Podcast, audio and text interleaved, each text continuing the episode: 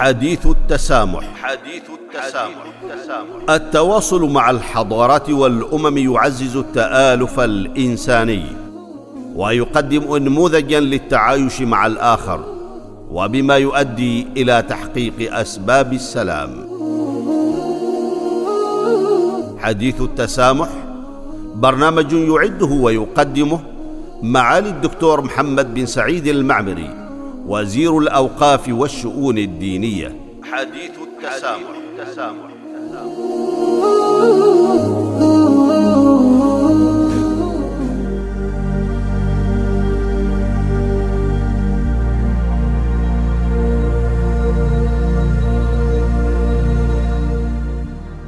بسم الله الرحمن الرحيم. الحمد لله والصلاة والسلام على رسول الله وعلى آله وأصحابه أجمعين. والتابعين لهم بإحسان إلى يوم الدين. المستمعون والمستمعات الأعزاء السلام عليكم ورحمة الله تعالى وبركاته واهلا ومرحبا بكم في هذه الحلقة الجديدة من حلقات برنامجكم حديث التسامح. ستتناول هذه الحلقة تكملة للحلقة الماضية حول الضبط الاجتماعي والتعايش الطريق إلى الانسجام المجتمعي فاهلا وسهلا بكم جميعا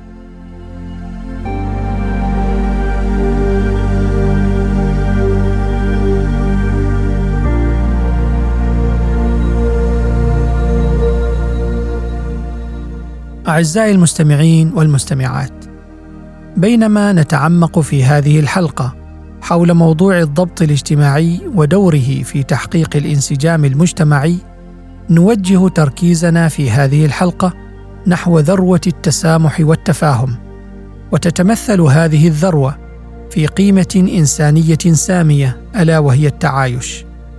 إن التعايش السلمي والقبول المتبادل للاختلافات أمر حيوي لتحقيق الانسجام المجتمعي.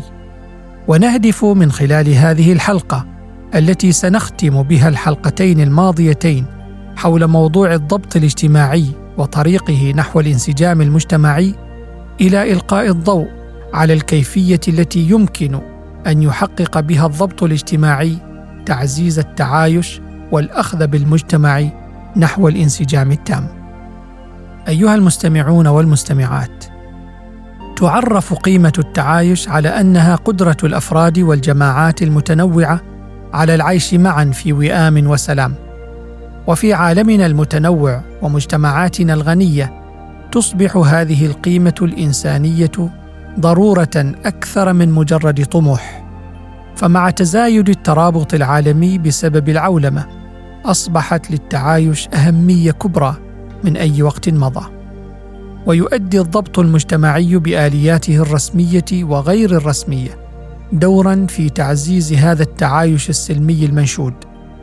فالآليات الرسمية أو الخارجية للضبط المجتمعي وهي المتمثلة كما بينا في الحلقتين الماضيتين في القوانين والنظم والسياسات المؤسساتية الموضوعة تمثل الهيكل الأساسي للتعايش في المجتمعات. فالقوانين التي تحد من التمييز وتدفع بالحقوق الإنسانية قدما وتعزز الكرامة الإنسانية كلها تسهم في بناء مجتمعات قادرة على الاستفادة من التنوع كوقود نحو الإبداع والبناء الشامل للمجتمع. إضافة إلى النظم التي تحددها الدول والحكومات. فإن السياسات التي تتبعها الشركات ومؤسسات الأعمال وغيرها من المؤسسات المدنية بإمكانها أن تعزز قيمة التعايش بين موظفيها وكذلك في المجتمع فضمان المعاملة العادلة للموظفين في بيئات العمل وتكافؤ فرص التطوير الشخصي والمهني والتأكيد على مبدأ الاحترام بين الموظفين ومع أفراد المجتمع هذه أمثلة يمكن أن ترسخ للتعايش السلمي في المجتمعات.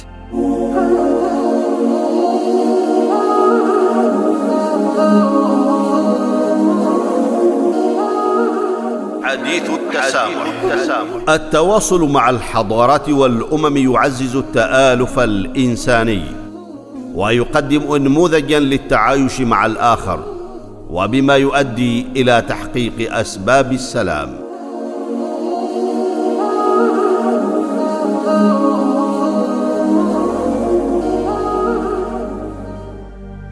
أعزائي المستمعين والمستمعات وفي مقابل الآليات الرسمية للضبط الاجتماعي فإن شكله غير الرسمي أو الداخلي الذي يتجلى في الأعراف والقيم والموروث الاجتماعي يعمل كمعزز مهم للتعايش بنفس قدر الآليات الرسمية. فغالبا ما تعمل الآليات غير الرسمية في نطاق المجالات الثقافية والاجتماعية والعائلية وتحمل القوة ذاتها التي تحملها الآليات الرسمية لتشكيل تصورات الأفراد وتفاعلاتهم مع الآخرين. ولا ريب بأن الرسائل التي يتلقاها الإنسان منذ نعومة أظفاره من الأسرة وتقاليد المجتمع وأعرافه جميعها تؤثر بشكل كبير في تشكيل مواقفه تجاه الآخرين ومفهومه للقيم الإنسانية. ومن شأنها إما أن تقوض التعايش أو أن تعززها. فعلى سبيل المثال فإن العائلات والمجتمعات التي تعي وجود الاختلاف والتنوع الثقافي كظاهرة صحية في المجتمعات من شأنها أن تشجع نحو التسامح والتفاهم فتسهم بشكل مباشر في غرس هذه القيم بين أفرادها. ويمكن أن تؤدي فرص الحوار وحل المشكلات بشكل تعاوني إلى تعزيز قيم التعايش. فالمبادرات المجتمعية سواء التي تتم من خلال آليات الضبط الاجتماعي الرسمية وغير الرسمية تسمح للأفراد بفهم وتقدير وجهات نظر الآخرين وبالتالي تعزيز بيئة تقوم على الاحترام المتبادل والتسامح والتفاهم. ويوضح عالم النفس الشهير جوردون البورت في نظرية الاتصال بأن التواصل بين المجموعات المختلفة في ظل الظروف المناسبة يمكن أن يقلل من التحيز ويعزز التفاهم والتعايش. وقد دعمت هذه النظرية العديد من الدراسات التجريبية التي أكدت على أن التفاعلات التعاونية والأهداف المشتركة يمكن أن تعزز علاقات أفضل بين المجموعات المتنوعة والمختلفة. ومن هذه الدراسات دراسة أجرتها جامعة كاليفورنيا في سانتا كروز في العام 2007 التي خلصت في نتائجها إلى أن الاتصال بين المجموعات يمكن أن يقلل من التحيز حتى عندما يكون الاتصال قصيرا وسطحيا. ووجدت الدراسة أنه حتى التفاعل الفردي لمدة 30 دقيقة بين أعضاء المجموعات المختلفة يمكن أن يؤدي إلى انخفاض في التحيز وقبول أكبر للآخر.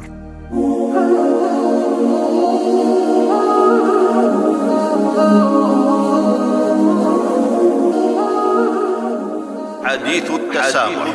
التواصل مع الحضارات والأمم يعزز التآلف الإنساني.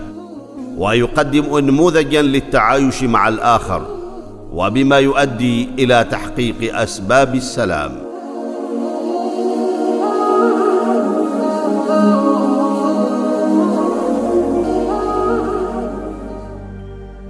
أيها المستمعون والمستمعات إن دور الضبط الاجتماعي في تعزيز التعايش واضح من خلال عدة دراسات كما بينا لكن تنفيذه الاستراتيجي يتطلب حكمة واسعة وهذا ينطوي على فهم التوازن الدقيق بين توجيه المعايير المجتمعية والحفاظ على الحريات الفردية كما أشرنا في الحلقة الماضية.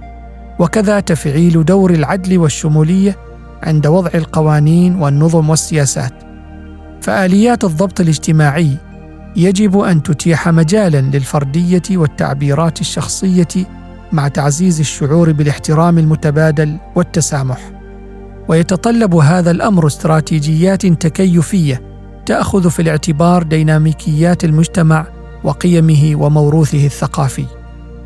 والعدل والمساواة في الحقوق والواجبات ركنان أساسيان من أركان تفعيل ضبط اجتماعي مؤثر وفاعل.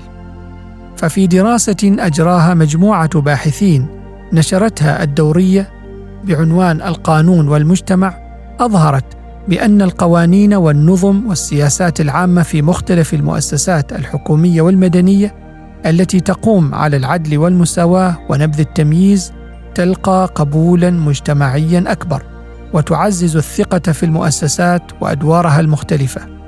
وهذا إذ يؤكد على شيء فإنه يؤكد على أهمية بناء مؤسسات تقوم على الحوكمة الفاعلة والشفافية وشأن ذلك في تعزيز التعايش بين أفراد المجتمع.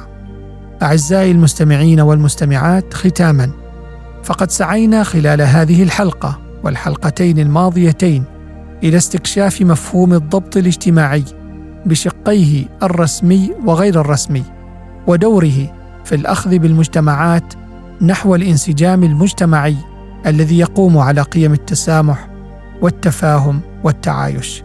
وبينما تستمر التحديات المجتمعية في العديد من المجتمعات حول العالم فإن الضبط الاجتماعي إذا ما تم تفعيله عن طريق الأعراف والتقاليد المجتمعية التي تقوم على القيم الإنسانية المشتركة والنظم والقوانين المؤسساتية العادلة والشاملة فإنه يمكنه أن يعزز مجتمعات منسجمة ومتآلفة.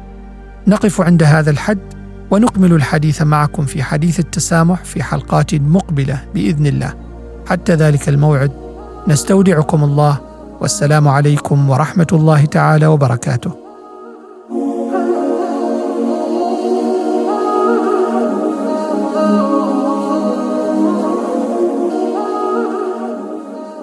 حديث التسامح. حديث التسامح. التواصل مع الحضارات والأمم يعزز التآلف الإنساني ويقدم انموذجا للتعايش مع الآخر وبما يؤدي إلى تحقيق أسباب السلام. حديث التسامح برنامج يعده ويقدمه معالي الدكتور محمد بن سعيد المعمري وزير الأوقاف والشؤون الدينية. حديث التسامح, التسامح. التسامح.